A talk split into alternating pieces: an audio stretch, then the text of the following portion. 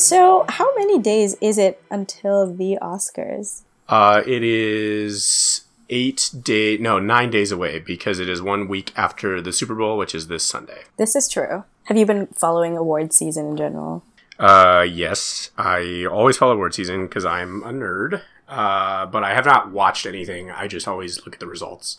Okay. Mostly yeah. because they have to go in the spreadsheet. That is the most important thing in my life. Uh, but yeah, I haven't really been like watching them. Like I didn't watch the Golden Globes this year because I don't really like Ricky Gervais that much. Gervais? Gervais? Does he have like Gervais? a French S? Gervais. I think it's like a Z. Gervais. Gervais. If it's in London, it'd be Gervais Ed. Is that the right? I think that's right. Fantastic. Um, a joke to kick it off. Thank you. Yep. so, Pepper in some little humor joke for, for all those Canadians who are listening. Ah, uh, ah, yes. Anyway, uh, yeah. So I don't really watch them, but I obviously have been like following. I feel like you generally are more of a consumer of all things pop culture than I am. So. Yeah, I'm, I'm definitely a watcher. I like to get the I like to know the monologue jokes when they happen, so I've already processed it, them with anger by the time they reach all the listicles in the morning. You know, I just right. find it a, a healthy, if time consuming, way to cope with the fact that they're always painful. Yeah, I think uh, that's like my bigger issue with them is the older I've gotten, the more that they remind me of uh, question and answer sessions at like a convention or a fan panel. Oh goodness, where, it's that, isn't it? Yeah. Like when I first started doing anything related to fandom or literally just like anything of like are you a fan of insert x thing here it doesn't even have to be pop culture and then you go to a panel and they're like it's q&a time. And when i first started out i was like oh great. This is so awesome. Like i can't wait to hear my fellow humans you know say their intelligent questions. And then inevitably they're just always terrible. Just and embarrassing to listen kind to. kind of what award shows started feeling like to me. Um it just sort of felt like that weird like I don't really want to sit there and listen to the presenter talk about something that inevitably he thinks is funny. And yeah. also I'm just sort of like waiting for them to call the next award. I don't need every single time. The rest of it, you know. It is. Yeah. It does. It's it's getting more. I think. I think we've also entered that era where we're all getting very you know meta conversational about the function of the host. And I mean, that's always been a conversation, but it's just to a different level now. So everyone's, you know, analyzing the amount of time it takes for Gervais to transfer it over to, to Timothée Chalamet. And then it's just a whole thing. And it's, we're all conscious of it. And you just want to hear the award. And you're probably going to be in pain hearing the award itself. So the whole thing's, it's getting a little hard. I also have been I've been putting a little extra effort to watch them this year only because they're always at like ridiculous hours and it gives me a nice excuse to stay up at like 3 a.m. London time and then just, I don't know, continue to hate myself watching Ricky Gervais. It's just, it's extra fun. See, I think that's the other reason that we probably bridge is when they're like, the awards are at 7 p.m. Pacific. My first thought is that's far too late. I will not be watching this because 7 is nine o'clock is almost bedtime for Eric in Central Time.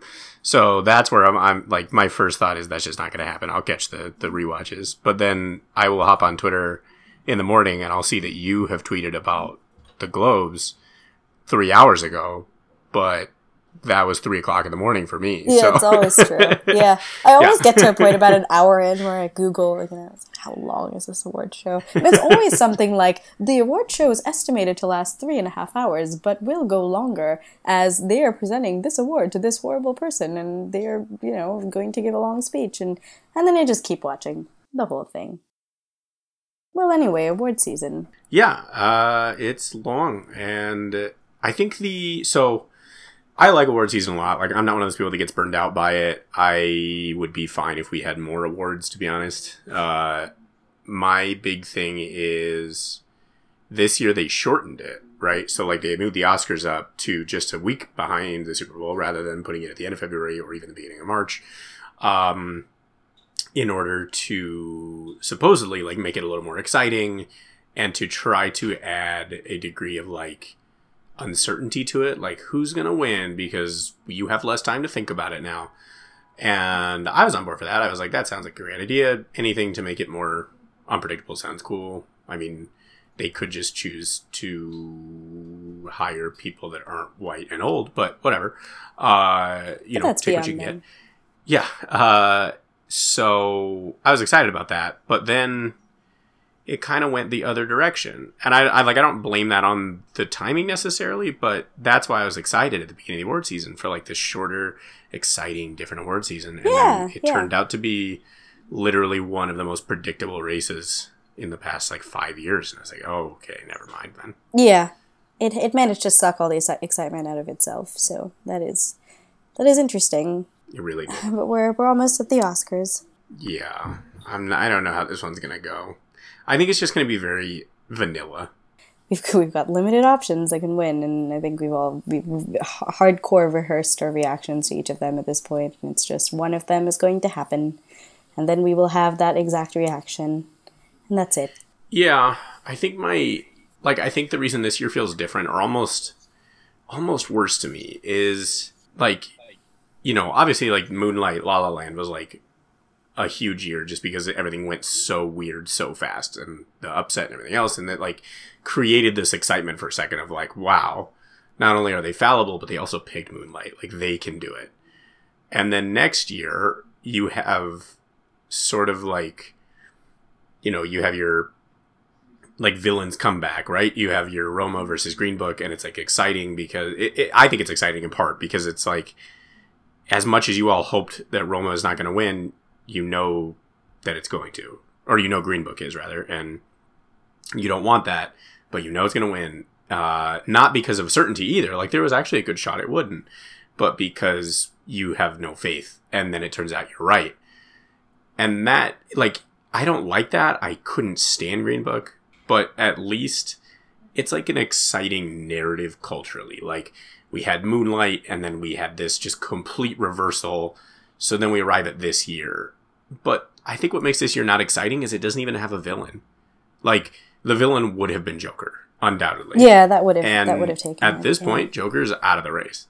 Like it's it has not even it hasn't touched award season essentially in like a meaningful sense for best picture. So there's just no villain. Like your options are everyone wants whatever. They, they sort of have their own X, which is actually nice. Like it's like there's not actually one. I wouldn't say anyway. Yeah, it's pretty good. It's giant nice. Yeah. front runner, but it also means there's no villain. So there's just sort of a feeling of like, well, it's going to be one of several bland.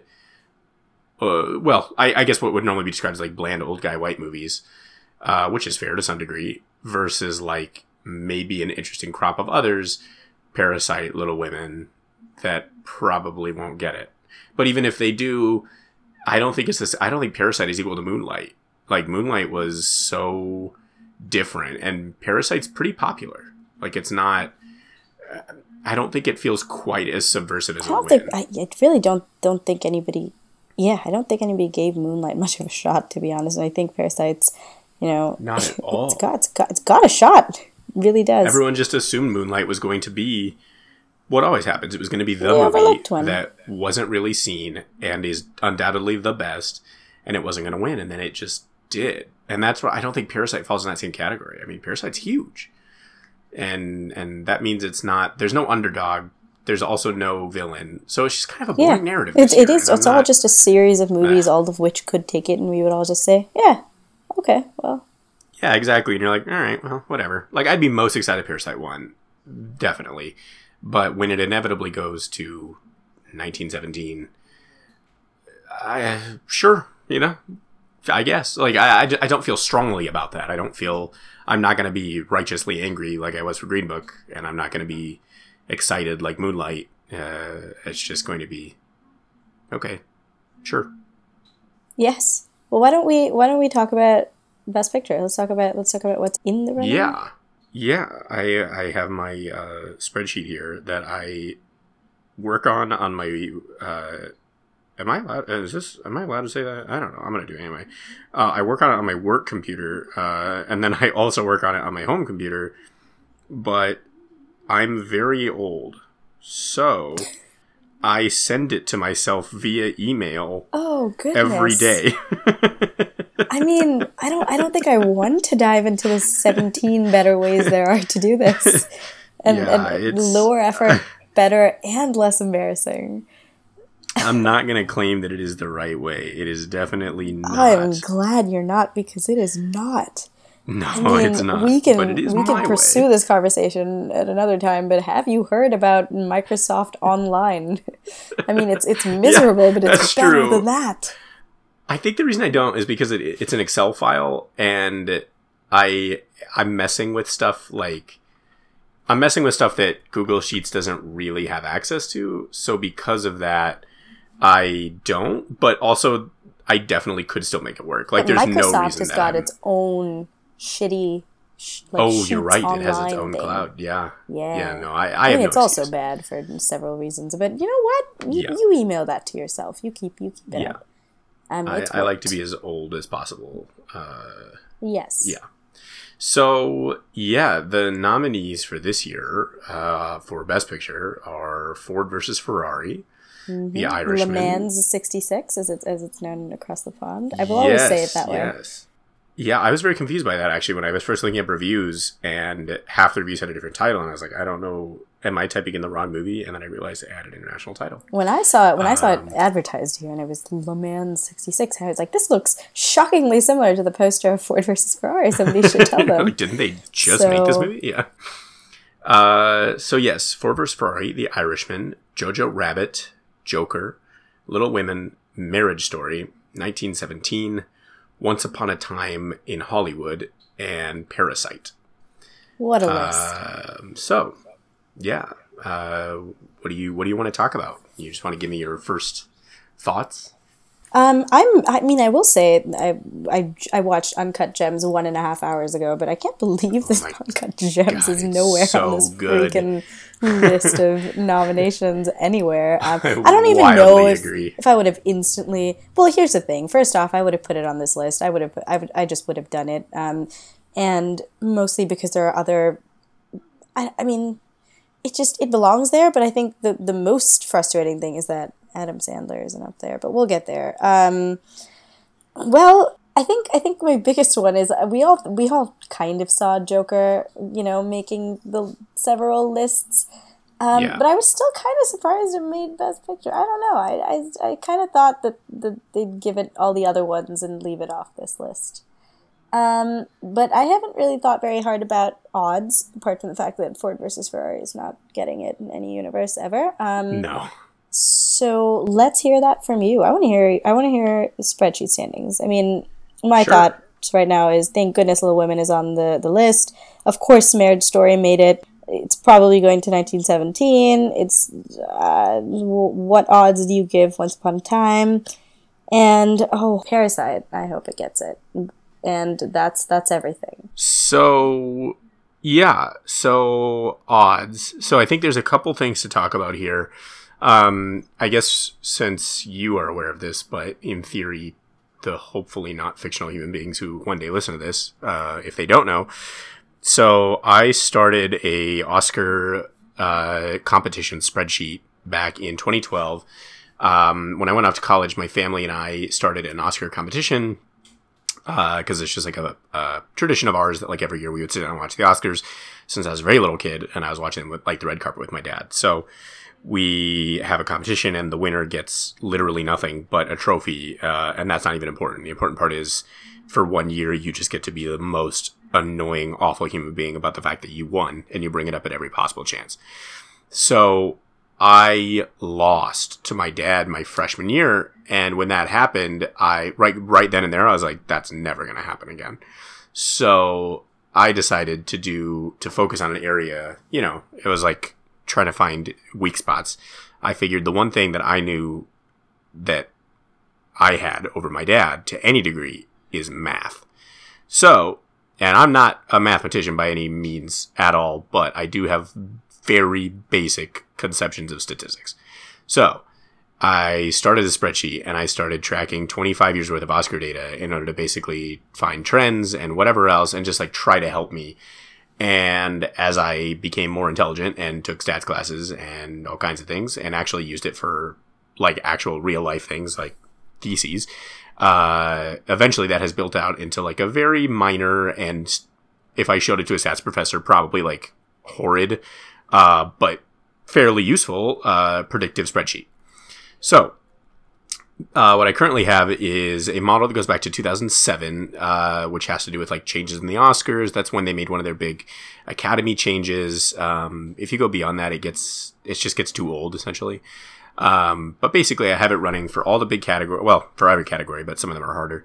Trying to figure out who wins and who doesn't. Uh, very simply. So, but there's a and couple things to talk about. it's based on all of the. It's based on all the other award shows as well. Yes, exactly. So the base concept behind this is the Academy, like Academy voting, is made up of the same people who also vote in smaller awards because those are also Hollywood guilds. So the basic, and this isn't like me inventing this. This is Golden Derby and everybody else. It's like a good way to do it. But the general idea here being that every guild is made up of those same people. So the way they vote will probably point you to who's going to be the victor. And there's like some like caveats here, like the animation award is voted on by everyone, and that's why that one's always like a toss up.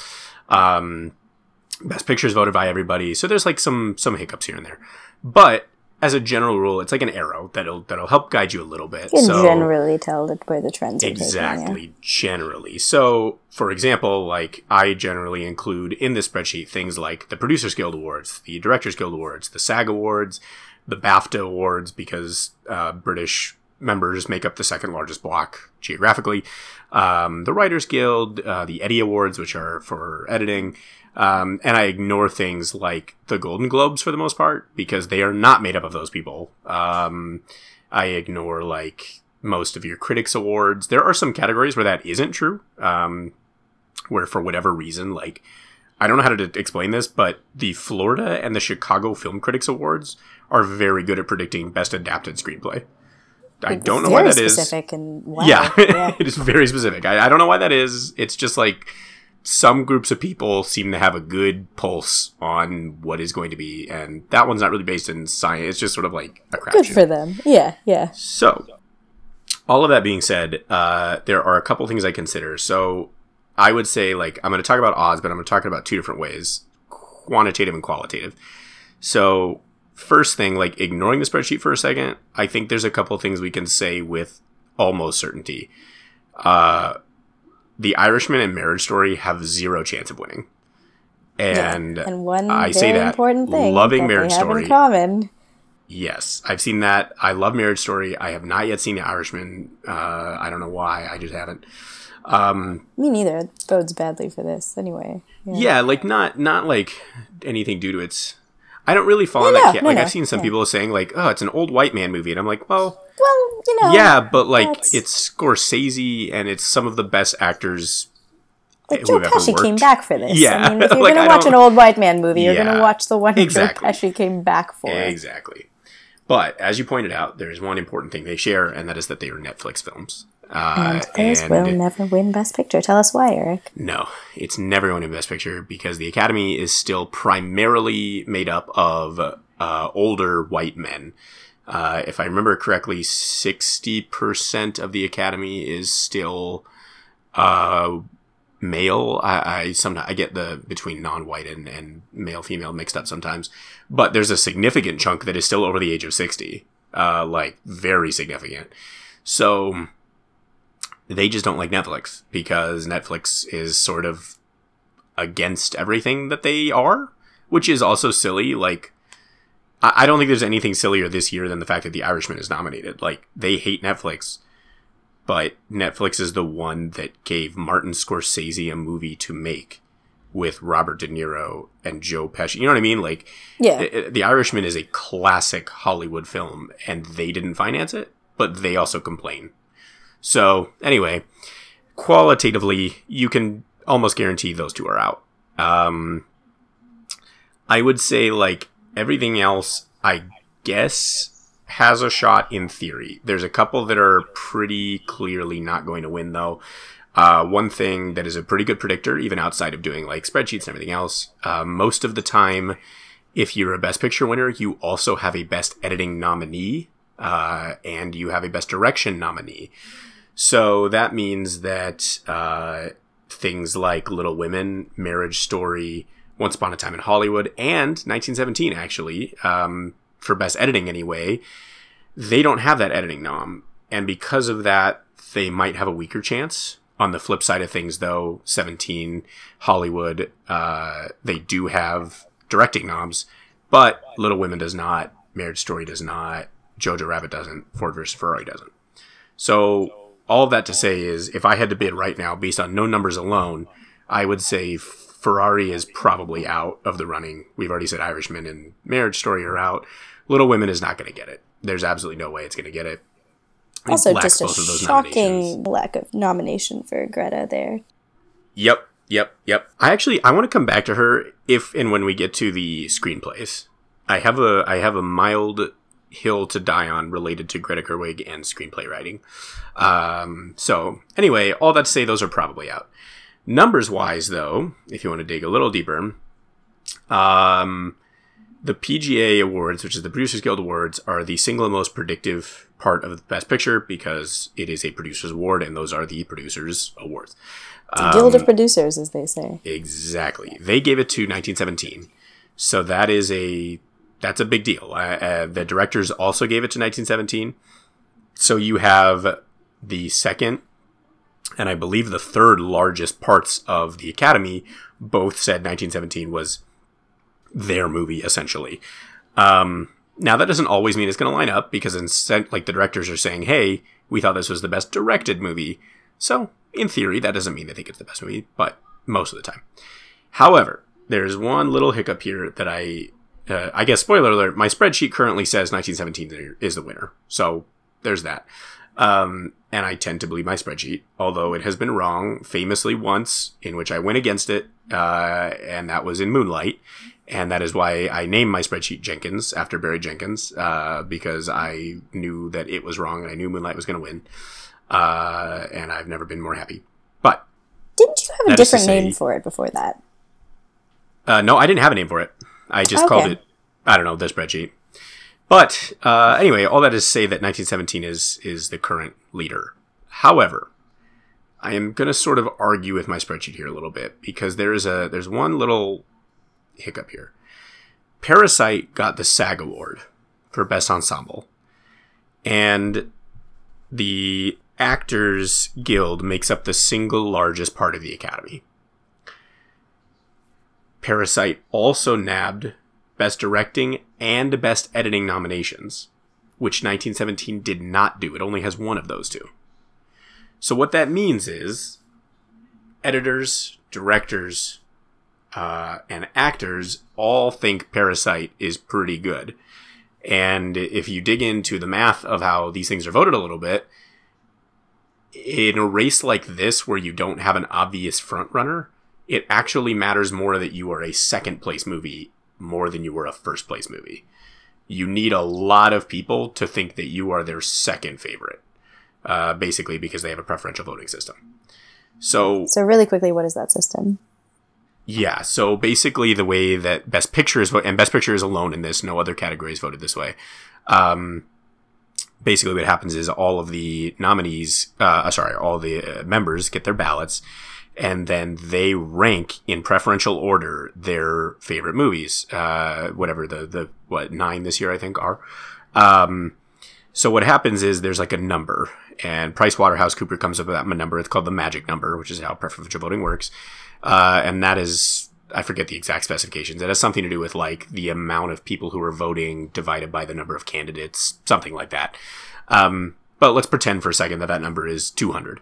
So what that means is any movie that gets 200 votes automatically becomes a possibility. Like that essentially becomes maybe uh, that could win.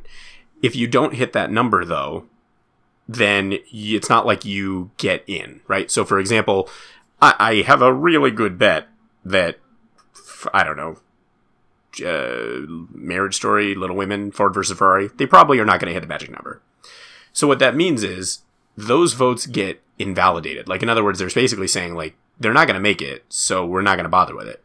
Instead, they move to the second place votes.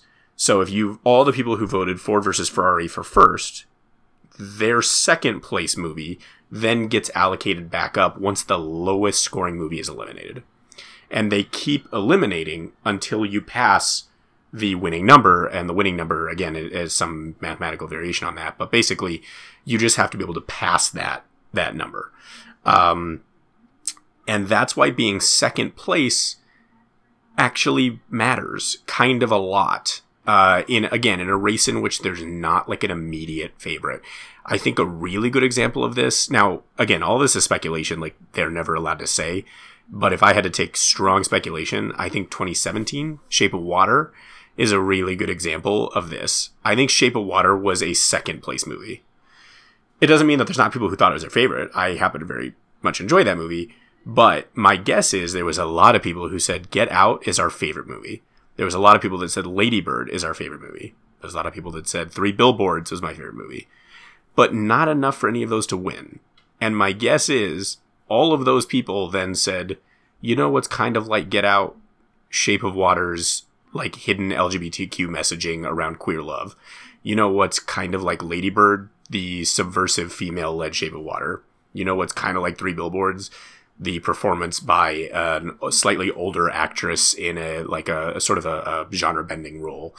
So that's kind of another way to think about it is like who would be like what movie would be people's second if you assume what their first is.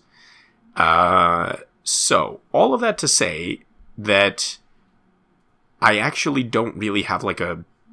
I don't think I yet have a good sense of who's going to win that. I think 1917 is an obvious second place for anyone who said Ford versus Ferrari, for anyone who said The Irishman, um, even probably Joker to a degree. I could even see arguments for Little Women, Jojo to be Rabbit, honest. To if be you honest, really like period yeah. pieces and you like, yeah, Jojo Rabbit too. Like if you like period pieces, if you like war movies, 1917. But I can also see Parasite. I can see you picking Parasite second if you really liked Little Women. I can see you picking it. I mean, it's going to sound crazy, but I can kind of see it for Joker. I can see people who think in their minds they believe that Parasite and Joker are equally subversive. And therefore, if agree. Joker doesn't make it, they're like, hmm, Parasite was subversive too. Even though because very solid number of period mouth. pieces on, on, on the list in general. You've got exactly. Once Upon a Time as well. So so if you if, if you're if you're seeing all of those as equal, and then you see all the others as other, and then you see the yep. ones that stand out in your mind as risk taking, you would exactly. easily equate Joker and Parasite, and then just you know throw one on there at the last minute. Exactly. So that's kind of my current. Like I said, the spreadsheet currently says 1917.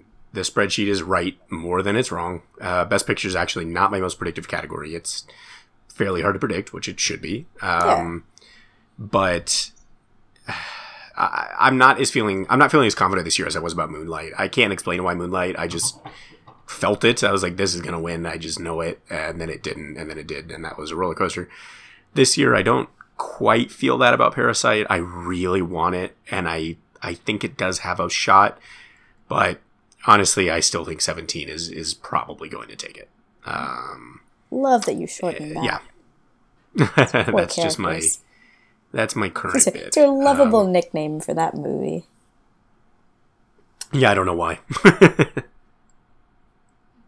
so so great. We've got we've got most likely 1917 or Parasite, um, and it will be yep. truly a, a, wild ride if it's something else. Um, I, oh, it'll be I, yeah. it'll be really crazy if it's something else. Like I will be, it will renew my interest. If, if you have to give, else. if you have to give something as far away a chance as possible, but you know, a, a very far third, what are you giving? Because I'm giving Once Upon a Time. Ooh, interesting question. If it's not um, either of um, those, what is it going to be? Interesting question. Uh Let's see. So the editors gave it to JoJo. Did and they? Parasite. Yeah, they gave it for comedic. They gave it. Um, the Globes gave it to 17, but we sort of ignore that. Nominations wise. Ah, man, that is a good question. You know, I would guess. Uh, well, you know, I think it makes more sense if I work from the bottom up. I it will never be Marriage Story or Irishman ever, mm-hmm. and, which is again how are, how is Scorsese not in the running for this is crazy, but it's never gonna happen. So let's ignore that. I truly don't think it'll be Joker. I don't think. I think it's a farce. I, like in other words, I think it made it because it's the movie that people are talking about, but I don't think it, means it's going to go any farther. value. There's there's other ca- categories that I'm that that it you know Yeah. to some some degree belongs in, but this one was just it was it was in there because of the conversation. Agreed. I don't think JoJo's going to make it. I think uh, it lost steam as the as Yeah. the year went on. I think it was. It's a I, little I'm bit divisive. very surprised it even got in in the first place. I think it's it's. I am too. I was actually. I cannot believe that it made it, and it is a I- long shot. I don't think that it's. I don't think that it's. I mean, again, without knowing facts, I really truly believe that it took the farewell spot. I I haven't even seen the farewell, but I I've just my my understanding of like what movie would have gotten in and like sort of how they're being viewed in the conversation. I think JoJo took farewell spot. Like I can't believe Yeah. it's there. Um, It's it- Anyway. just bizarre. Anyway, um, so yeah, that's not getting very it. bizarre.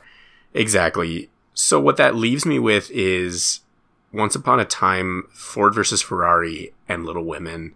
Yeah, Little Women's lack of nominations tell me that I don't think it's a third place because again, it's sort of like what else could be a second place or even a third place if you if it's like really divisive, and they break up all the second places and it still doesn't get it, then they'll it move doesn't into make third. it. Yeah, And I think that I think you're right. I think that's where I'm going to go with Once Upon a Time in Hollywood because it's got the directing nod. And I don't think they like Tarantino as their first choice. No, they don't. I, don't think, I think think- that that gives them just enough satisfaction to slide it in there, knowing they would never put That's it at what the I mean. I, I think it's sort of like I don't think they like Tarantino as first choice. I don't think that they like the grotesque, un Oscar like violence at the end as their second choice. But I do think they like Hollywood enough to make it their third choice. Yeah, You know what I that's mean? the thing. Like, yeah, I remember when it came out, and everyone was like, "Is this the one that's going to give him Yeah. his best picture?" And I was like, "No, it's not. Right. It- that this is not going to happen." they don't like him. But I see They them. don't I like could see them sliding it in there under all of those ones at Yeah. the top. So yeah, if if if it's not Seventeen or Parasite, I, I yeah, I, if it goes to Hollywood, it'll be a huge upset. Okay, so I have a question for you. I'm going to combine two categories here to talk about. I would like to combine original screenplay and best director for a second, so that we can bring in Gerwig, and I would like to hear your thoughts on what is being again sort of just like what would happen with um, Lady Bird what is being called like a snub for her not being uh, nominated for best director, although she is nominated for original screenplay. So I would That- like to hear your thoughts on that. And I say this having, and this is so important, never seen Parasite. Um, but, but I just, I know. Um, but I, I know, I know that we, we, you know, directing noms, not, not a long list. They never have been. Um, so I'm not, I, I wouldn't call it a snub, but I would say that it is disappointing that because she hasn't been nominated, people will continue to probably see Little Women as more of a passive work of art than something that was very actively, beautifully created by her. I think it's easy for. I think there was that very horrible tweet thread at some point that was like, women are great at movies because they will always, you know, create from the inside out, whereas men attack, or some, something that was just like Yes, tried its I know what you're best to talking be a about. feminist I know- but was yes. really just ham ham Yes. fisted. Um, but I do think the first tweet in that series made a good point, only in the case of Little Women. So I think the whole point here is I'm, I'm pretty upset that she didn't get the nom, not because I think it was like a criminal snub, but because I do genuinely think that the beauty of Little Women specifically is that she made it a movie that was so masterfully done that you think it might have directed itself, and it absolutely did not. It could not have been Right. the way it was in anybody else's hands. Um, but again, that that sentence, it's it could not have been the way it was in anybody else's hands. It's not always just. It's not doesn't mean you get an Oscar nom. So Oh, for sure. I mean that. I mean that's like auteur theory, I guess, right? Like yeah, Star Wars doesn't exist without George Lucas, but I don't think that means that equals a directing nomination. Like, right, yeah. So I I mean my my bother is just that this movie will be seen differently because and specifically because they will not say by Oscar nominated for director Greta Gerwig. Um, so I think I, I, my gripe is more with the way in which this movie will go down in, in the discourse than with Okay. you know it being seen as a snub. Um, but also, I mean, I'm generally obviously mad. It's all men. Um, I'm always mad about that. Um, yeah. but yeah, you know, uh, give me your thoughts. Okay. So here's my here's my hill that I'm sort of dying on. I have a, a couple of thoughts here. First, uh, let me just start by sort of putting the qualifier. I am also upset that she did not get a nomination. I think I am more upset that she didn't get a nomination because Todd Phillips did, less than I am that she didn't, in a sense. Like, in other words, it's sort of what you're saying, where it's like the class of people that were included, it sure as hell seems like she should have been, more so than like an automatic, I think she should have been. So I'm going to dive into that for a second. I think one of the issues that I have with when people talk about best directing snubs, including myself, and I'm not sort of talking about like film people necessarily. Like I think if you work in the industry slash if you have whatever an MFA or like you understand this more, maybe I sort of like give you leeway that you're understanding what you're talking about. But I generally think of myself as a pretty like movie oriented person, uh, having watched a lot of movies and thinking about them a lot and making it a hobby and a pastime. And I, honest to God, cannot tell you what a good, like a well directed movie is. Like, in other words, I don't know if I can like on paper put down like five bullet points and say like this is what makes a well-directed movie. I can say what I think a good performance is, and that it's really just opinion. Like I don't know that much about acting, but I can just sort of say like it's about whether or not it elicits the right emotions for me. It's about whether or not it's believable. It's you know, etc. Um, script, I have a better sense for. Uh, honestly, a lot of the technical categories, right? Like costuming, whatever. Like yeah, yeah, things that are tangible. I don't think that as a general unit, I don't think that the popular discourse has a good understanding of what a well directed movie is. And I'm including myself in that. I think we often substitute whether or not we liked a movie for it receiving a best director nom. And the reason that I the reason I go to that more is like talking to a lot of friends of mine who are they enjoy movies, but I wouldn't say they're as deep or as evolved into it necessarily. I remember specifically for Lady Bird there was this non-stop narrative of like, I loved Lady Bird. I can't believe she didn't get a nomination. But then you sort of ask like, well, who do you think she should have gotten over? And they go, well, I don't even know who got the other nominations. Right. So it's, it's more like, it's just the substitution of feeling of I really liked it. She is the auteur and therefore she should have gotten it. And I get that in part, but, and this is sort of my third point.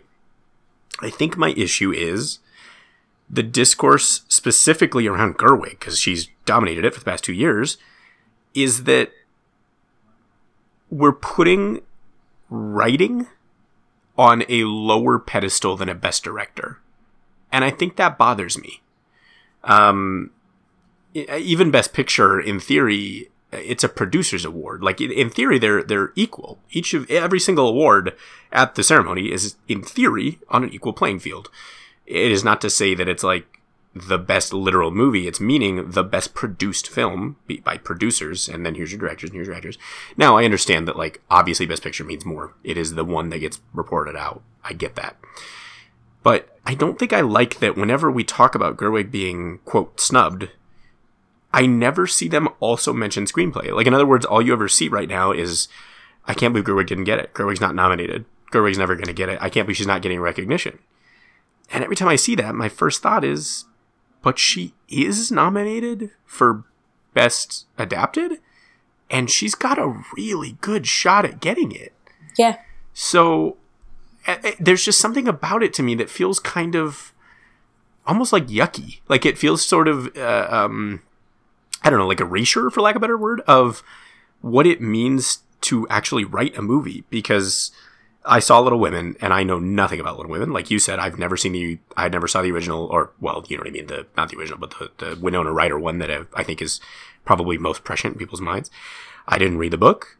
I have literally no connection to it. I have a cultural awareness of the fact that there was a character named Jo, and there was a character named Amy, and for a very long time, I firmly, firmly knew in my mind, I knew this to be a truth. What I'm about to say, I knew that Little Women was just like Thumbelina and that it was about little miniature women, like like figurine sized women. Uh, I assumed they were part of the same, you know, uh, cinematic universe MCU style, and that those books were like a pair. I really firmly believe that. Can I just say so that whatever I... happens with this, I'm glad I have that on record. I, isn't it great? I I, I will. When the trailer first came out, I was actually surprised. I don't know who I was with, but I remember turning to them and saying, "Yeah, wait, I thought that was about like tiny people, like like ti- like tiny, like you know, crumb-sized human beings.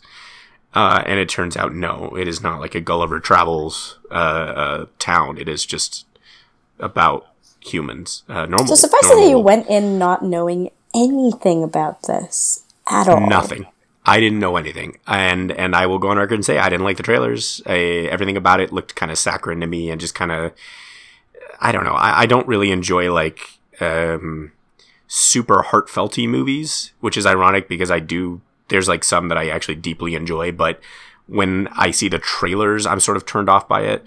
Um, and all that to say that after I saw it, I really enjoyed that movie, and and it has not left me. I I liked it a lot when I left the theater, and then the day after I started to think about it, and I actually really loved it.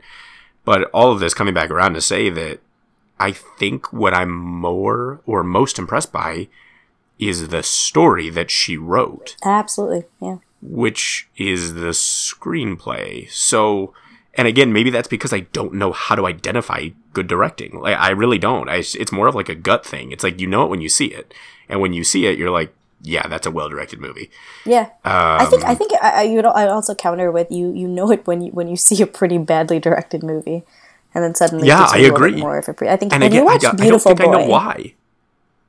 No, is that the one uh, with the the this? Steve Okay, I'm gonna Chalamet. Steve. Oh no, I did not watch that. No, no, no.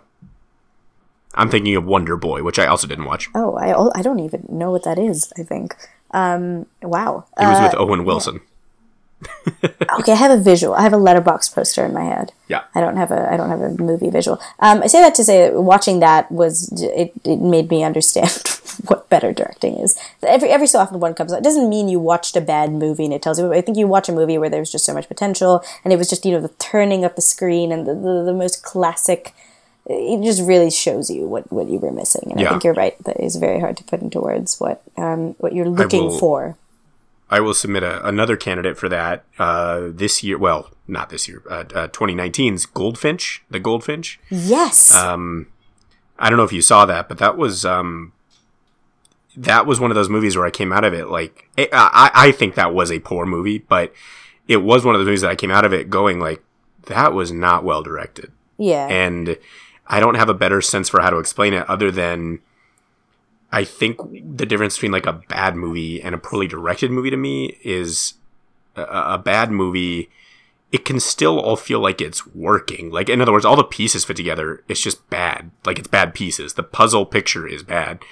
Versus a poorly directed movie feels like you have like a either a fine or a beautiful puzzle, but the director just wasn't quite able to put the pieces together and instead it's like held up by scotch tape and stuff. You know what I mean? It- It's it's so Goldfinch was like that, where it was like it was a uh, I think a fine performance from uh, what's his face Elgort, uh, and you know it had a it had a good cast. I mean, um, for God's sakes, Nicole Kidman is in it doing her strange thing she's in her career now, where she kind of only acts with like uh, egregious sort of like old makeup on, um, and she kills it because she's Nicole Kidman.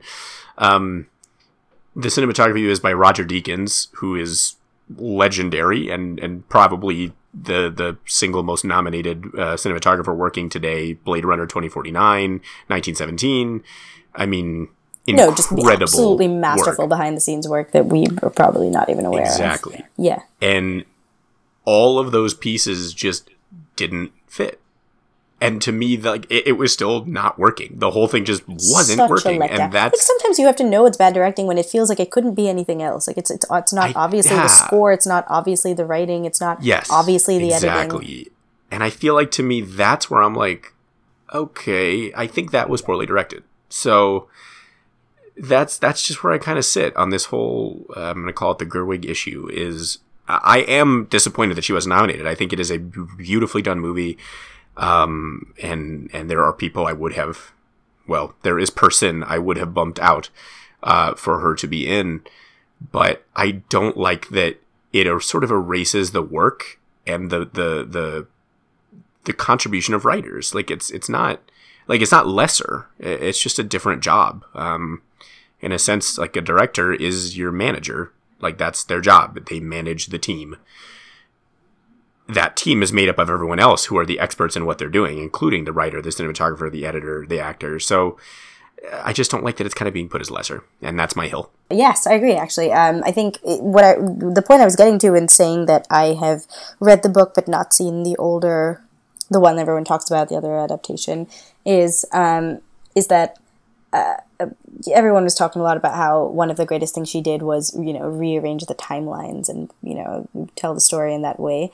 I think that was, I think that almost made the movie everything that it is. I I, I loved it I loved for that it. reason. That was the greatest I thing. I think that's the that's also the one biggest thing that makes the movie have so much value in like a second and third viewing. Um, but those two things are in the writing. Um, so yeah, yeah, yeah, it's that is beautiful writing. I think I think a good parallel that helps me understand that better is also the way in which people treat the Grammys for Song of the Year and Record of the Year. It's like we don't really think about the fact that song is essentially the songwriter being honored, and then record is the whole you know the, the whole puzzle the, the producers and the engineers and the mixers and most most you know importantly the, the performer but i think i think sometimes they'll say i can't believe this didn't get song of the year and it's like yeah but it got record which is in many ways a bigger honor for this specific song right. i think that that that you know equanimity whatever however that word is used is not often understood interesting well as you know i am not a uh uh, music person, so I know nothing about the Grammys. So that is uh, interesting uh, parallel. I did not know that. Uh, also, Knives Out, great screenplay nominee. Anyone who hasn't seen that, go see that. Great movie. Yes. Fun movie. Yes. Um. So now that we've sort of covered that hill, do you want to run down the rest of the big categories really quick and fly in the face of exactly what I just said and ignore uh, categories that are smaller or less yeah. paid attention to in the popular eye? Yes. Because hypocrisy? Yes, always. Uh... Great. I love it. Okay, so let, us talk real quick adapted screenplay. The rest that we've got, we've got Two Popes, which is new. That's something we haven't talked about. Have you seen that really quickly? Uh, yes, I really loved it. I really did. Uh, that is whew, good movie. Um, Should people watch? I don't it? know. There's just like some movies. Like this isn't going to sound as uh, amazing as I think it's going to sound in my own head, but there's definitely sometimes like where you watch a movie and you feel you're just like, damn, that was like I that was my movie. Like in mm, other words, yeah. You're sort of like it, it's probably not like the movie everyone is saying you should go watch. It's like a different one. It's the movie you watch and you're like, oh, they made this movie for me. Got it.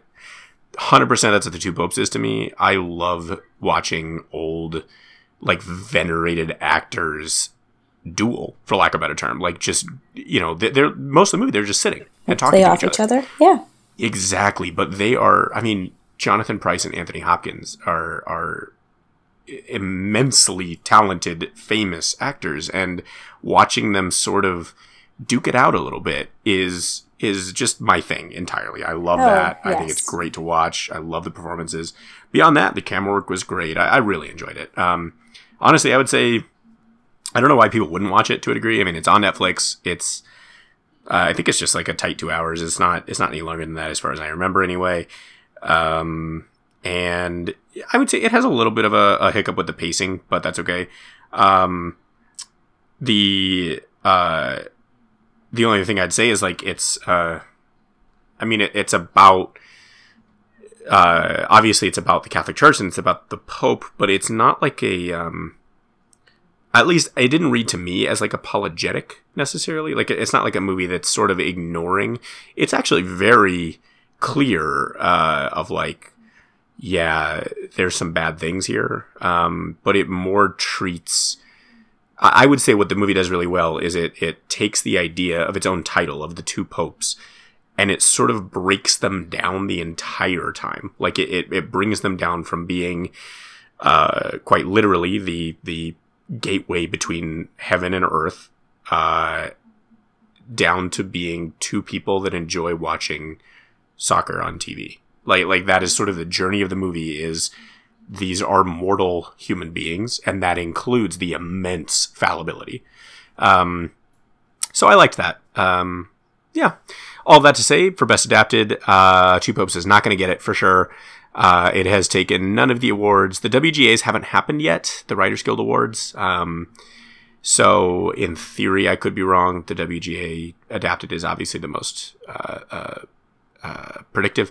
However, I also It's just don't think anything but Little Women has a, has a has good has you know good chance. No, no- no- nothing else has won the truly- awards. I mean, Joker's Nothing. not getting that. JoJo's not getting that. Two Popes is not getting that. No. The Irishman is there, and Little Women is going to win. So yeah, that's how I no, Little Women has it. It- which is interesting because I've heard a lot of people say they're like, "Oh, this is going to be hard to predict," and it's, it's really like a, it's going to be interesting to see if it's that or Joker, and I'm like, it's really not. It's clearly Little Women. Like, No, it's, not, even going to be not close. getting this. I mean, If it gets there- it, it'll be a huge upset. That I mean, yeah. Um, it's, there's also, I mean, there's always to some. I mean, this isn't the way you predict the awards, but to some degree, after you've predicted a bunch, there's always going to be that one where it's like they're also going to give it to them because this movie because they think this movie should get one, and uh, th- this this No, movie should get one. Um, one Absolutely. of something. Um, and, it's, and this is So- the category. This is the perfect one, like you explained. That actually is a great segue into finishing out our talk on Best Director because what you just said, I think, is super prevalent to Best Director, especially lately. They have been splitting director and picture.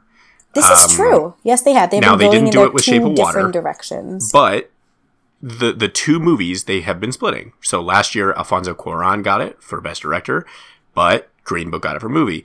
In 2016, Damien Chazelle got it for La La Land, but uh, Moonlight, of course, got it for for Best Picture. Um, Spotlight in 2015 uh, versus um, Alejandro Inarritu for, and I always pronounce his name wrong, um, for The Revenant. Like, it is definitely exactly what you just said. I I think in the past few years, it has very much been like, okay, we know everyone's going to be mad, so you, we're going to give the one movie director and we're going to give the other movie best picture. And that is where I'm coming down to on best director here is Sam Mendes has this as a lock. Um, he won the DGA, which is uh, 98% predictive. It is, it is massively predictive. Um, it has the nom for BP. It won the Golden Globe, which isn't the most predictive, but it's still it can still weigh a little bit. Bong Joon Ho hasn't has nothing. He's won no awards for it. I don't think he's going to get it, and that actually makes me feel better about Parasite. yeah, It yeah. makes me feel like it is going to be sort of let's call it the flip of last year. If Roma had gotten it, then if in a world in which Green Book director, whose name I don't even know, uh, maybe he would have gotten it. But so anyway, best director, I'm gonna put it out right now. I think it's gonna be Mendes, um, and that's probably my biggest reasoning for why I think Parasite is going to take picture. Um, I have seen a little bit of, uh, I think because of the Critics' Choice Awards, a couple people were saying maybe this will be Tarantino's. Uh, I Still don't think so. Don't think so. I also think I think uh, one of the the silliest but probably true reasons why he's not going to get it is the conversation has just moved on. Um, Yeah. I, I just don't think it's I don't th- I just don't think it's viable for everybody sitting there filling out their ballots going It came out too long ago. You know, it's just not. It's I mean, it's, it's Yeah. going to go through their minds and then they'll do. It was a summer movie. and then they will have moved Yeah. past that. Yeah, they're No, it was a obviously not going to give this to long ago. Todd Phillips. Um, and I don't think that with this class or with anything that Scorsese's getting this either. No, But I yeah, agree. you're right. Mendes is a shoe, and um, I it's almost to the point where I can like physically see him up there talking about his stupid process. Um, Yeah. know. He's he's good. Not not to not to shit on that movie, but whatever. It was underwhelming. um, I mean, it was great. It was it was good directing. Sure. I mean, it was definitely on paper skillful, and like you can't take that away. Um, the dude did work very, very, very hard, um, but so did every single other person who put together something that's very technically difficult. Yeah, yeah. So yeah, yeah, good job to him, I suppose. All right. You're right. He probably So gets that. that's that's uh, best director. Um, go for it. So different categories. Oh wait, this is a this is an out of the way question. Do you think Endgame is going to get visual effects? Considering The Irishman exists, and I guess Lion King hasn't seen the light of day in any other way. I don't know. Vis- the so the the back categories are really hard They're to predict. so difficult. I get them wrong on my completely unscientific ballots every single time. They're really hard. That there are there's only one academy that votes on them, um, uh, eh, which is the VES awards. Um, there are three different categories that they have that all predict the Oscars to some degree, which is um, the Visuals Award, the Supporting Visuals Award, and the Character Award.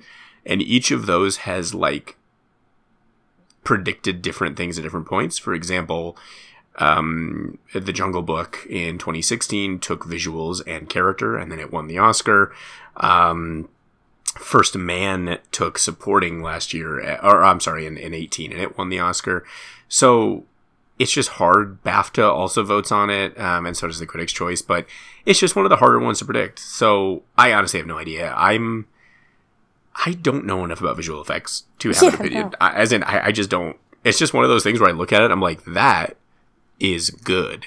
You know, Yeah, I or flip on this every year. is I see, bad, like- and that's my entire ability to critique it. I just don't know enough. So I guess I would give it to Endgame. Uh, sure. I mean, uh, not not to like. I don't want to veer off course too much, but I didn't enjoy Jungle Book. We can do that on a different podcast, a different time. Uh, Um, I King? vehemently did not enjoy. I'm sorry. Yes, The Lion King. I uh, really didn't like it. Yes, but not for its visuals. Like in other words, I, I didn't agree with them as a creative choice for the film, but I was reading a little bit about like the behind the scenes of it, and it's kind of nuts. Like they developed a completely new technology for it.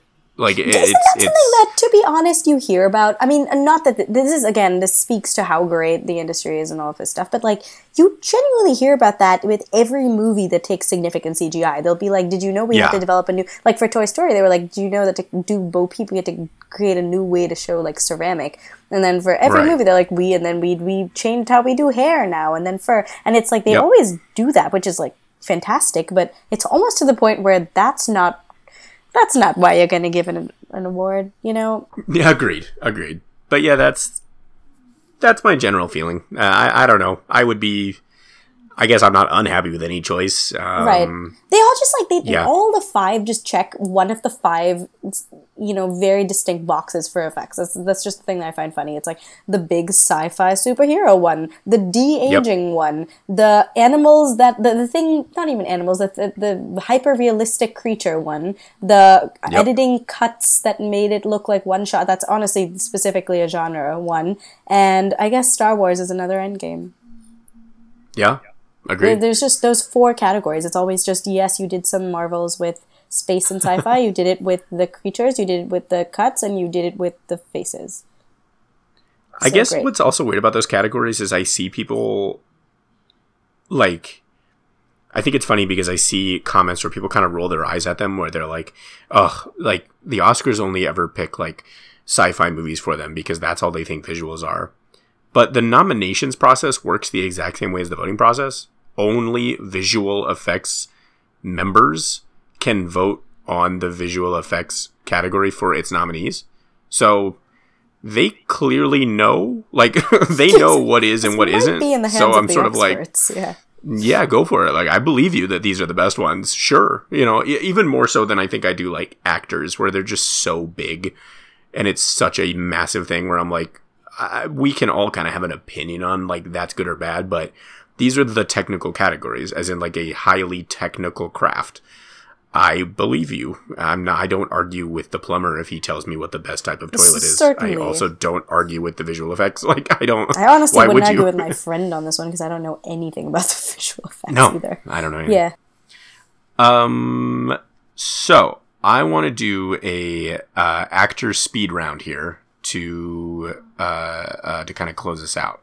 So what I'd like to hear is, I want to know who you think is going to win in each of the acting categories, and uh, if it does not line up, uh, who you would like to have win instead. Um, because my guess is it probably is not going to line up in any of them. Maybe I'm wrong. Um, if it does line up, then I want to hear your second choice. So if it doesn't line up with what you think is going to happen, or if it doesn't line up, No, no, no. Yeah, so like basically tell me, let's start with actor, for example. I want you to tell me who you think is going to win the acting category. And then, my guess is it's not who you want. I want you to tell me who you would want to have won it. Uh, Ah, I hear Yeah. you. Yes. Okay. Yeah. So, uh, yeah, a couple of uh, always, always the fun disclaimers. I haven't even seen a bunch of these movies. Um, I and okay. that's just you know, I feel like of all of the awards for for actor, you just gotta have to see in the movie. Um, So I haven't seen Pain and Glory. Um, and okay, so we have Antonio Banderas, Pain and Glory, Leo, Once Upon a Time, Adam Driver, Marriage Story, um, Joaquin Phoenix, Joker, Jonathan Pryce, The Two Popes. So I think for this one, I, I like It's Oh, it's God, hundred percent going to Joker. to Joaquin Phoenix. He he took the SAG and the Critics' Choice. It's um yeah, it's going to be Joaquin. Yep. Okay, so who would you want to have won if not Joaquin Phoenix? Yeah. So again, I really haven't seen um, Pain and Glory, so I do not know that. Um, but I think Adam Driver deserves this really strongly. I genuinely, um, I think there's so much to be said about Marriage Story and all, but I, I think I just think it was just beautiful performances. I think that's what made it exactly what it is. Interesting. Okay. Well, uh, as I said, I fully believe Joaquin will win. Um, but he would not be my pick, mostly because, uh, well, I just have my own hangups that movie, but I also, um, there's a, there's like those weird stories of him being kind of weird to people on set because he's playing the Joker, and I'm just so tired of that. Like, I'm tired of I mean, even. Yeah. not not to besmirch a dead man's name, but even Ledger did it to a degree. And at this point, it just feels kind of old, where it's like, okay, you're playing the Joker, you're weird to people in real life because you're method acting. I understand. Um, uh, so instead, I'm going to focus more on who I would have wanted to win. I'm going to be less scientific than you. Um, Antonio Banderas for Pain and Glory, I also have not seen. However, I like Antonio Banderas. Uh, he is an interesting guy. He have a he had rather a very interesting interview article in I believe Esquire, I think, um, about Pain and Glory. Um, and he was kind of talking about his career, and he gave this very fascinating interview in which he talked about how much playing the character Puss in Boots meant to him. Um, and it had a lot to do with being a. Now he is Spanish. Uh, I uh, can't wait to make the fictional people who listen to this upset by saying this, but um, he is wildly not uh, Latin, Latinx, Latino, whatever you want to call him. Um, he is Spanish uh, and therefore white. So this is not a, a racial thing I'm about to say. What he is talking about is if you have a Spanish accent in Hollywood, you are the villain. At least when he was coming up, especially, and when he got into the business, and for the most part. And I think that is true regardless of race. Like, that is a very true statement. Spanish accents typically mean that you're a villain. It's just a villainous sort of trope almost. So he talks about why Puss in Boots meant so much to him, and it was really fascinating. So, I would not mind it if it went to Antonio. Um, I'm going to use his first name because I guess we're really tight now. Um, I would not mind it if it went to Adam Driver because uh, only really for personal reasons. I had a very personal emotional connection to that movie and to his part. Um, more than that, I think Adam Driver. Uh, it's not even for Marriage Story. This it would be like a career award to me. Like I feel the same way. in yeah. his in the 10 years that he has really been like in the world in a very meaningful way acting wise he is just destroyed every role. He is giving it 100% i have yet to see a performance in which i think that he is not giving it everything. Um, even when it doesn't deserve it necessarily he is it's like it means everything to him. And i think the biggest my biggest piece of evidence for that is those um, undercover boss SNL skits. He's still in it. Like he's still so in it, and and I really like that. Um, Jonathan Pryce, I would give it to literally just again. He's an incredibly better venerated actor. He's been around for a long time. Sure. Um, all that being said, I would actually give it to Leo. I think above anybody. Um, I think Leo. I do not understand why he got it for the Revenant. Let me rephrase. I understand why he got it for the Revenant. uh, it's a career award. It's because he hadn't gotten it. I think in Once Upon a Time he is doing far more fascinating work than he was in the Revenant. Like I get the Revenant's hard because he ate a horse or whatever, and I get that. Um, but this movie, he goes through these emotional sort of swings and these emotional depths that I think are very specific, and I think they require sort of like an intimate knowledge of not only that world but of that person, more so than being a mostly mute frontiersman. Like yeah. uh, there, there's just like a uh, it's inhabiting a person versus inhabiting a role is how I'll say it. So uh, I would like it to have gone to Leo. I know it will not. Um, no actor has won twice in the past like 20 years, except for um, Daniel Day Lewis, who is considered the greatest working actor Daniel alive. So I get so- that. Yeah, exactly. Um, but no actor has gotten it twice, so it's not going to go to Leo. But um, that's what I would want. So best actress, uh, we have Cynthia Erivo um, for Harriet. We have Scarlett Johansson um, for Marriage Story. We have Saoirse Ronan uh, for Little Women. We have Charlize uh, Theron, as I uh, learned in a interview recently that I How watched. have you been saying? Um, Charlize Theron or Charlize Theron or something like that. But it's like a, it's more like a THR, like a Thron. Anyway, uh, for Bombshell, I believe. Um, I don't have this on my sheet for some reason. it's true. Yes. um, and Renee Zellweger for Judy. Uh, let me start at the top by saying Renee Zellweger is nearly guaranteed to get it. Um, she's won every major award. what a bizarre sweep. I mean, not not undeserved, Yes. just bizarrely consistent. It's the it's again it's like in every action category. Usually there's one every year. One of the wins is that one where again everyone's like, "Who saw that movie?" Yeah. Even even big names like uh, when Meryl Streep was uh, when it was um what the hell was that movie? Uh, uh, it came out like two years ago. Oh god, it was British. It had Hugh Grant in it too. I can't remember the name of it right now. the the piano one. Um, No. Yes, I think Florence so. Foster and it, it was one of those movies. Yes, thank you. Nobody saw Florence Foster Jenkins. Talk It was one of those movies where was when like it came out, everyone was like, and then it floated out of the cinema as quickly as it "Yeah," went in. and Yeah. everyone said, "What movie? Meryl Streep was in what?" So, anyway, all that's to say, Renee's going to take it. So, my question to you is, uh, who would you like to win it if not Renee? Yeah, so I think for I think this one is is extraordinarily. With Saoirse, I think it isn't she like twenty five. Every time I think about this, I feel She is 25, bad about and this is her fourth Oscar nomination. that was that was long enough. But Saoirse, that's uh, just so so fantastic. But I, I also think that that there's everybody who's voting on these awards. It's like she's got just decades of a career ahead of her to win everything on earth. Um, that said, Yep. like this, that this was a deserved nomination. Very, very good. In a world, I would hand this to her. Now, I just love Cynthia Erivo. I just love her. I just love her career in general. And I, is it is this not the one that would like egot her if she won this? She would. She would. She would finally egot right. you'll I have to think tell this me. is it. Um, I'm pretty. I'm like. I'm. I'm actually. I'm actually pretty sure this is the one that would give her because she has. She has the E G and T. Um, and I just haven't seen Bombshell and don't want to say anything about that movie. So I think I, I think that's where I stand. Okay. Uh, so it sounds like your leading person, if not Renee Zellweger, you would give it to Cynthia Erivo. Yeah, but that's like bizarro considering I haven't seen the movie. So I don't know. I Got mean, it. Sir, uh, off the movies I've seen, Saoirse's performance was completely fucking That's okay. beautiful. We're, we're in an alternative world where you can give it to anybody for any reason. I almost gave it to uh, Antonio Banderas because he liked Puss in Boots. So it's totally okay. Um, Yeah. So yes, Cynthia. Okay. So I have also not seen Harriet. I also have no idea who Cynthia Erivo is. I will be completely honest, and that's probably 100% my fault. Uh, I am just not that good about following pop culture, as you're aware, ironically.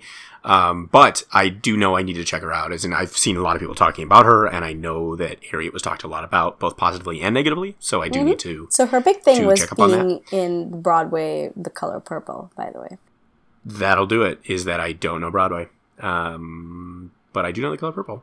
So uh, I believe you when you say that she deserves it and she should get it. That sounds great. Um, for Scarlett Johansson, I agree. I liked her performance. Sorry, I just lost my voice completely.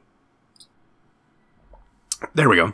Um, yeah, Scarlett Johansson. I liked her performance. I I agree. I also don't think it was uh, win worthy. Um, I'm not really sure why. Uh, I just don't. I don't know. I just didn't. I, I wouldn't do it. I guess. Um, Saoirse Ronan. Uh, yeah, I I would give it to her, but I would give it to her more for her career award. It's not that I didn't like her as Joe. Um, I think she did a phenomenal job. Uh, it's more that I think she was outshined in that movie by Florence Pugh or Pugh. I don't know how to pronounce her Pugh. name. Um, so part of me says like it wasn't. It's almost like not her award to win for like a, a lack of better term. Like even though Florence would get it for supporting, it, it still is just I don't know. Um, I would give it to her more for a career nod though, but I don't feel bad that she doesn't win because I firmly believe she is this generation's Meryl Streep. Um, she is going to continue to be at these award shows for the rest of our lives. Um, it's going to be a, a probably every or every other year sort of once again she's nominated kind of situation. So Yeah, and she will um, continue to deserve it. Yeah. Exactly. Um, Charlize Theron. I adore Charlize Theron. I think she's a fantastic actress. Um, this is going to sound so nuts. I would not give it to her for Bombshells. If I had to give it to her for a movie last year, it would be The Long Shot. Uh, What fantastic with Seth movie. Rogen. I adored that movie. It is so funny. It is so well done. And I, I've seen a lot of things that are like, oh, another movie where she has about the schleppy guy. And I'm like, you know, I know it seems like that, but that's kind of not what it is. Like, I really enjoyed that movie. It is so fun to see actual rom coms kind of back a little bit and in a very unique way. And she's doing something very different here. Uh, I, I don't think this is her normal thing. Um, Oh, absolutely. be I mean, it's almost like she's playing a role that is actually very familiar to her, but she's put in a movie that is not. So it kind of has to undo what she normally does. Yeah. Um, she she is made to be vulnerable. She basically begins that movie as Furiosa and or Atomic Blonde and or Mm. and insert What a filmography. crazy performances that she's been doing in the past 10 years because she's phenomenal. And then by the end of it she has to be like a person. And that's that's really great to see. Bombshells. Did not a bombshell? Yeah only one bombshell maybe.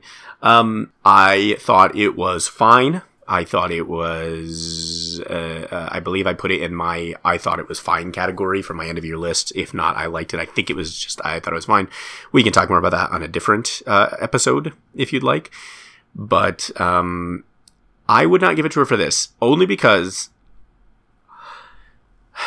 that whole movie feels like people that are doing impressions, and that's not a bad thing. Like that's not. I'm not saying that negatively. I, I it's sort of like, of course you are, but I don't think that that deserves an Oscar win because she's playing Megyn Kelly.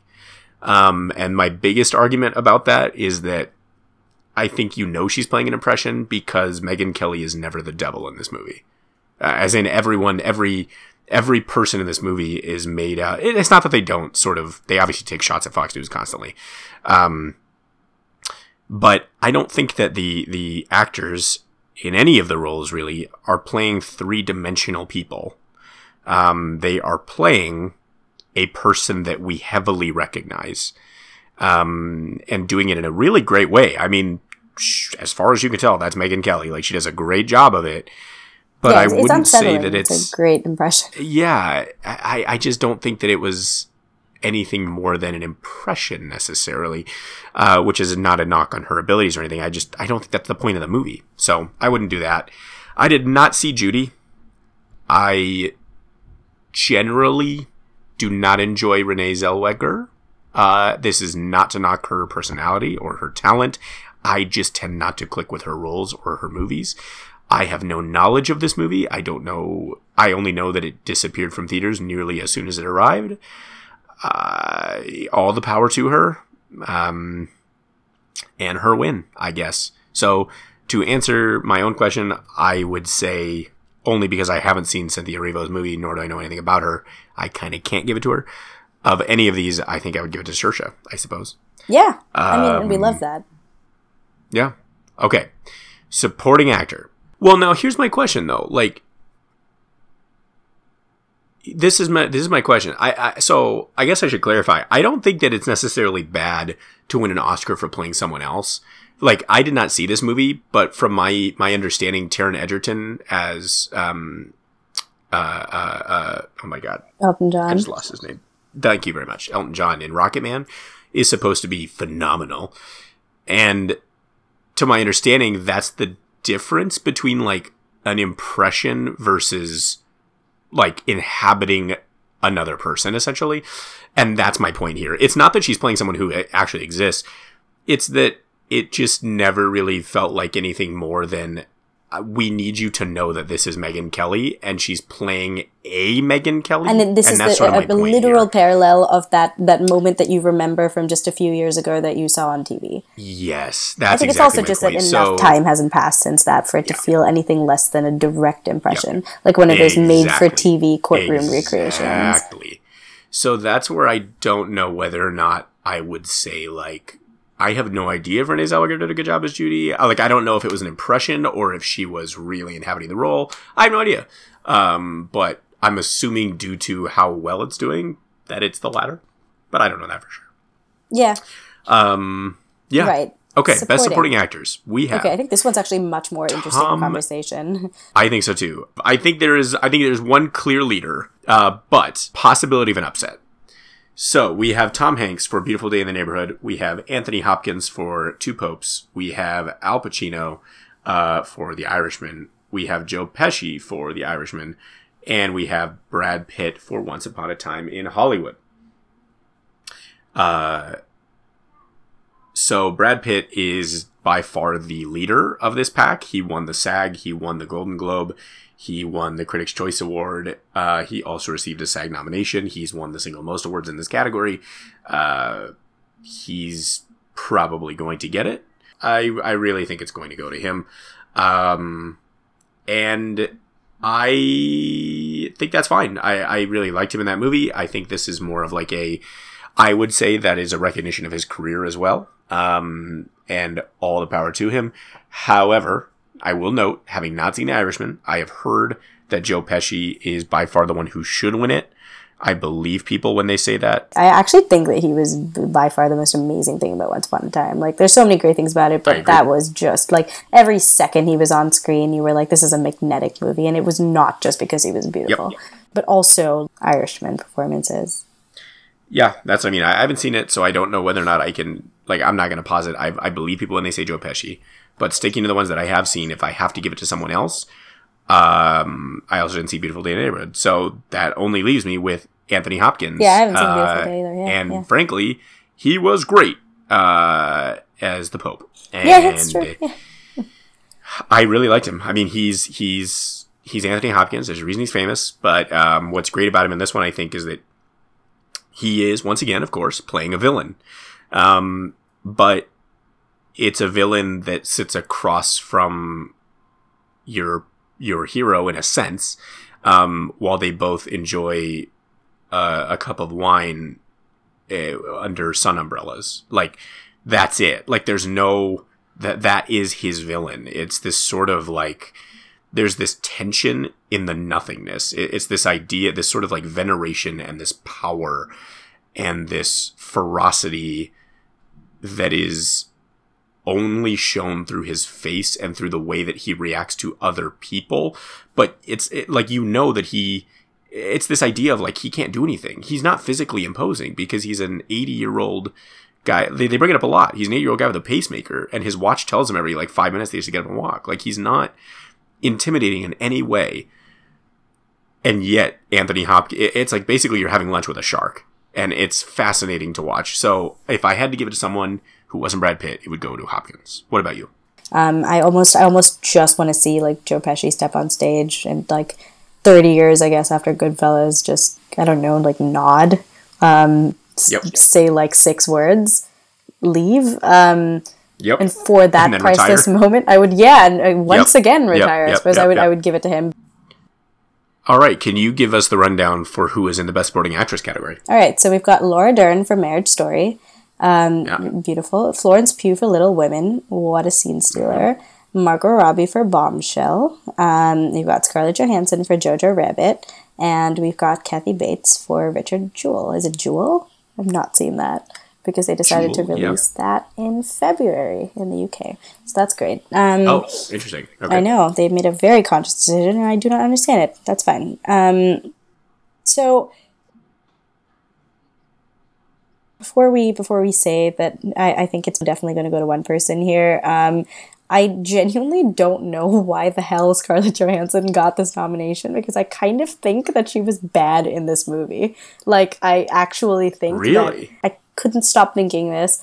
Kind of took me out of it. I actually I, I I don't think it bothered me as much, but I actually agree with you. Okay. I think it took me out of the movie too. Did you feel like you were watching Scarlett Johansson the whole time? yes, and I and, and I don't Yep. want to say it the way that Yep. people on Twitter would say that it's the accent or something. I mean, sure, like No, it's a fucking that. like that's not the the whole point of the movie is that they're not playing German people. Um, Yep. yep. like that's anyway like it's not taika waititi did not write a movie that's an impression of anyway um but so it's not that but there was so it's definitely not that which means it's something completely different about i don't know her approach i i, I, completely am at loss to put this into words but I I agree. Uh, like I said, I don't think it bothered me quite as much, I, but I think the reason for that is I really like how they used her character. Um, I don't want to spoil anything for anybody, but there is the drop of the movie, and it's effective. Like it, it really moved me. Um, and I think in part it's because of how they they use her character in relation to your protagonist throughout the rest of the movie. Um, uh, just a quick shout out, completely unrelated to anything, but Thomasin McKenzie, who plays uh, the the young woman in this movie, absolute knockout. I would have given her best supporting, no questions asked. Uh, Laura Dern can sit down. Thomasin McKenzie gets it. Like I think it was my favorite performance of the year, uh, uh, possibly from any actor. I really liked it. I don't know why. Anyway, back on track. Um, I felt like the entire time I was watching ScarJo. I, I don't have a better explanation for why. I just felt the whole time I was like, ah, here we are in the German village. Here is a young boy. Here is a German officer who I know is being played by Sam Rockwell, and they're both standing next to Scarlett Johansson. Like, I just didn't feel like she wasn't herself, uh, and and I don't really know why. Um, and I maybe that's a bad thing. Like maybe that is a, a remark on the quality of the performance. I don't know. Um, I'm not uh, I'm not an actor, but there's something about it. So I would agree. I don't really know why it's here. I didn't dislike her in the movie at all. It was just sort of like, oh, okay, ScarJo's in this movie. I am shocked that she's in this category. I just didn't expect it. Um, so yeah, I agree with that. Um, so I'm assuming that you are pointing to the fact that you said that it's probably going to one person. Do you Yes. agree that it is going to Laura, Laura Dern? Dern, Almost definitely. guaranteed. Yep. Okay. Is that who you want it to go to? like honestly yeah but uh, also florence like stole little women um, I just like once again, and not even to the degree of Saoirse. Um, Florence will get her due, so I almost want to just say it doesn't matter um, for for this for this specific year. Um, I I like I love her so much. There are no words to describe how much I love Florence Pugh and have since before fighting with my family, which is it's been it's been a sec.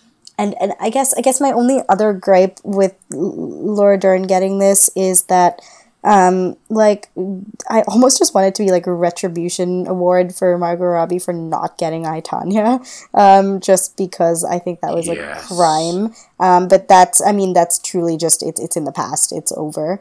But no I just Laura Dern eh, as as just a, an actor as a human being deserves all the awards, as the kids say, and I am very happy about it. So I, Oh, I could not agree with you more.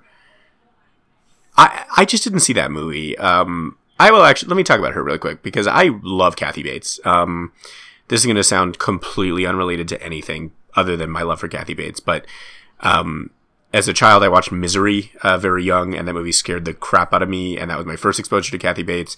Later, I think a lot of people my age uh, watched Waterboy, in which she plays the the mother to Adam Sandler. Um, she's in The Office, of course, as the new CEO. Uh, I think she's great. I just think she has a great on-screen presence. She's always the same person, and she does it amazingly. Um, all that being said, I I'm glad she has an Oscar nom here. I don't know if she's ever won an Oscar. I'm not uh, up to date enough. I hope she has. If not, I hope she does. Um, I'm sure she was great in this movie. I have yet to see it, but I will. However, uh, my greatest gripe against not against Kathy Bates, but but um, in uh, sort of in honor of Kathy Bates, uh, the movie The Dark Tower with Matthew McConaughey and Idris Elba uh, was a deeply deeply poor movie. Um, it is my all-time favorite book series. I adore those books.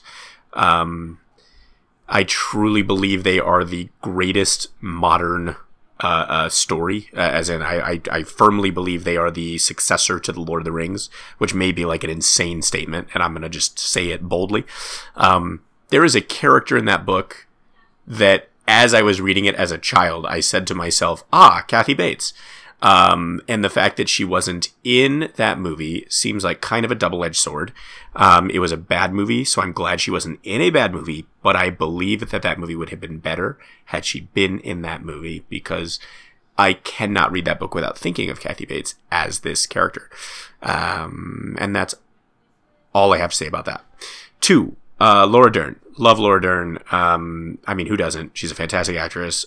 In my heart, she will always be um, Dr. Ellie Sattler from Jurassic Park um, because I saw it at far too young of an age, and she's been with me essentially my entire life. And that's and the I way adore, you recognize the uh, face forever. Yeah. Absolutely, and she's phenomenal. That being said, I I understand why she would get it because this feels like a career Oscar. I don't necessarily think that she should get it for Marriage Story. I, I, I mean, she plays the mean lawyer like I, yeah it's the mean lawyer. I, I, get it. But like i've seen her do a lot more. Um and that's not like a remark on her. I think it was just her part. She just has this sort of reg uh, it's it's a very troped part. And it's it's that's not a bad thing. But uh, it's one of those things again where it's like i wouldn't have given it to leo for the revenant.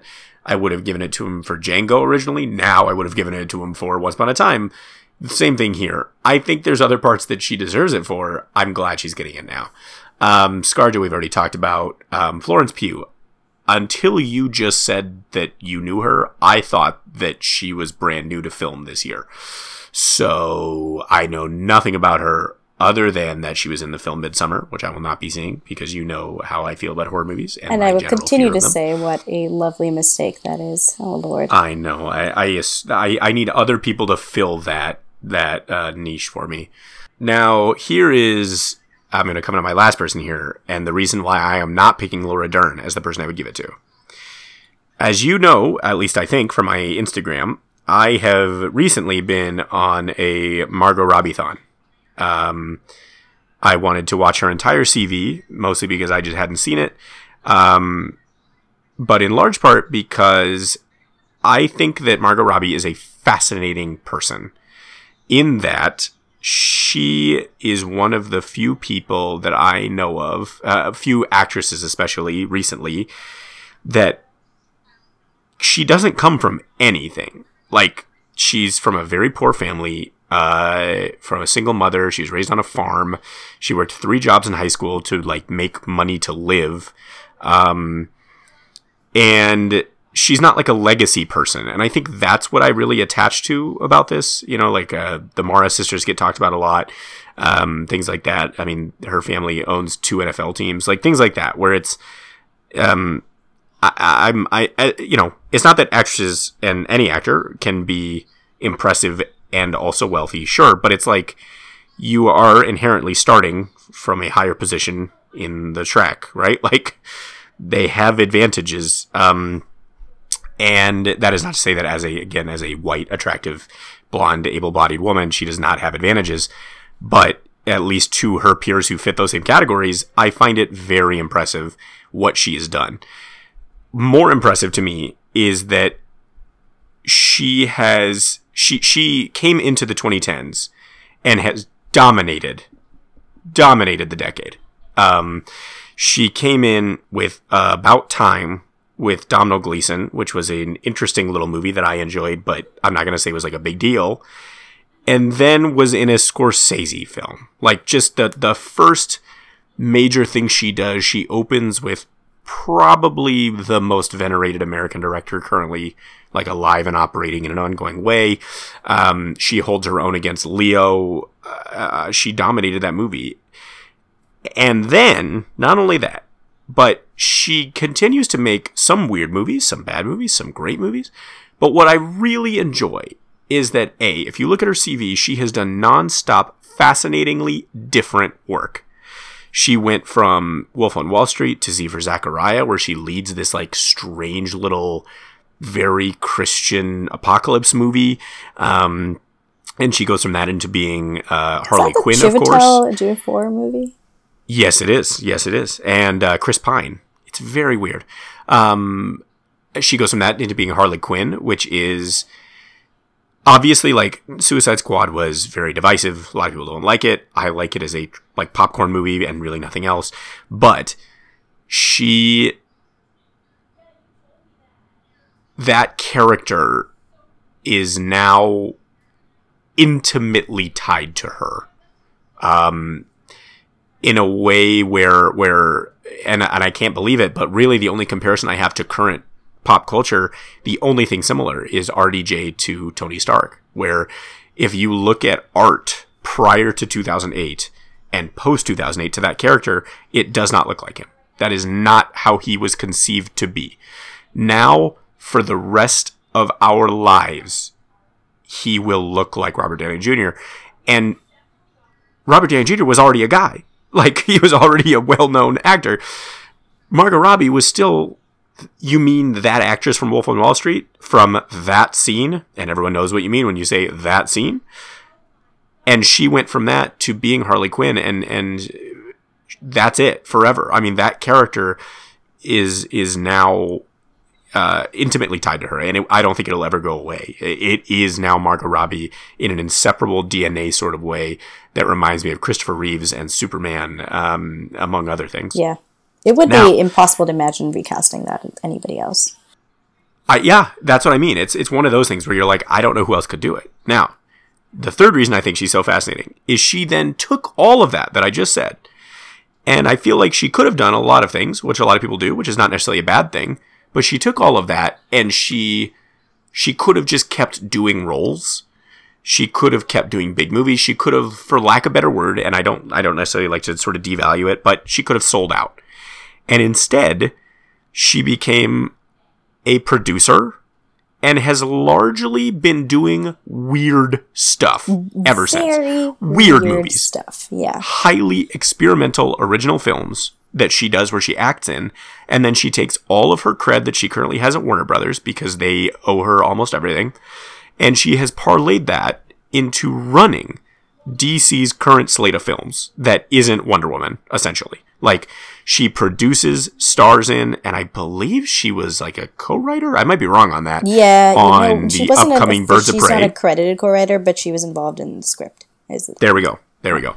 So in the upcoming Birds of Prey in about a month, uh, she's also producing and running uh, a Gotham City Sirens in a couple years. Um, and what that means is, like, to translate that into what I think is more appreciable terms other than just fanboyness, she took all of this credit. She took all of this social credit that she has accrued, as well as real life money and power, and she has translated that into big budget blockbuster films with women leads, women ensemble films that heavily feature women of color. And that to me is incredible. And this is not going to, I'm not trying to, uh, uh, I don't want to, to compete women against each other. That is not what this next sentence is about. But my comparison here is I think Saoirse Ronan is a fantastic actor. I think she's done incredible work. I am trying to currently watch through her CV as well. Several of her roles are pretty similar. Uh, and that's not necessarily her fault. Maybe she's being shoehorned into them. But I think that there is a there's an interesting thing that Margot Robbie is doing that feels unique. It feels different. Um, and then of course I Tonya, and that is why I would give it to Margot Robbie above anyone else in this category. Is that she did not win for I Tonya, and she absolutely should have. Um, and it, almost more than that, it's like a recognition of just what she has done in this decade. I, I think I would put her and Saoirse Ronan together as the two single most influential n- actresses under 30 of the 2010s. They are, uh, they have dominated the scene. Um, and, uh, that's why I am going to give it to, uh, Margot Robbie.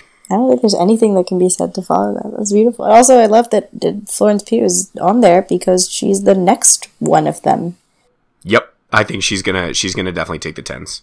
Oh yeah, Yep. gorgeous. We love that. We do love it, and we genuinely are also very excited about Birds of Prey. Yeah. No, I'm very excited. Those can't wait. reviews are Yeah. very exciting. They are indeed. I think that's it for our our Oscars uh, pre-show. Um, yeah, uh, we'll definitely have to check in after the show and talk about the inevitable things that disappointed us. I hope that there's something, so at least we have something interesting to say. All right. Well, Yeah. We will check in. Hopeful fictional people that are listening, uh, thank you. Hypothetical, I should I mean, say. I, I Uh, really, really listening. did not imagine you got to this point of this episode. I imagine that there's five episodes in, this gets a lot better, and the, that's the one Absolutely. we're listening to. But Agreed. you know, if you're Agreed. here, thank you, man.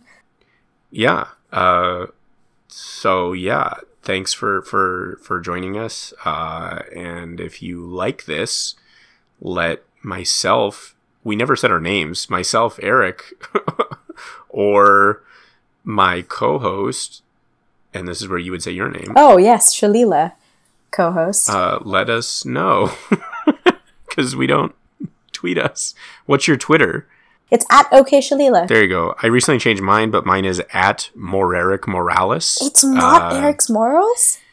No, I got tired of that one. It felt kind of self righteous, even though I didn't mean it to be. It's just the only pun I had. But then I realized my own last name sounds like I'm saying more, so I decided to go with Moreric Morales. I love it. because I think that's funny. Um, so yeah, find us on Twitter, I guess, uh, and also if you're listening, uh, still thank you, and I guess we'll see you next time.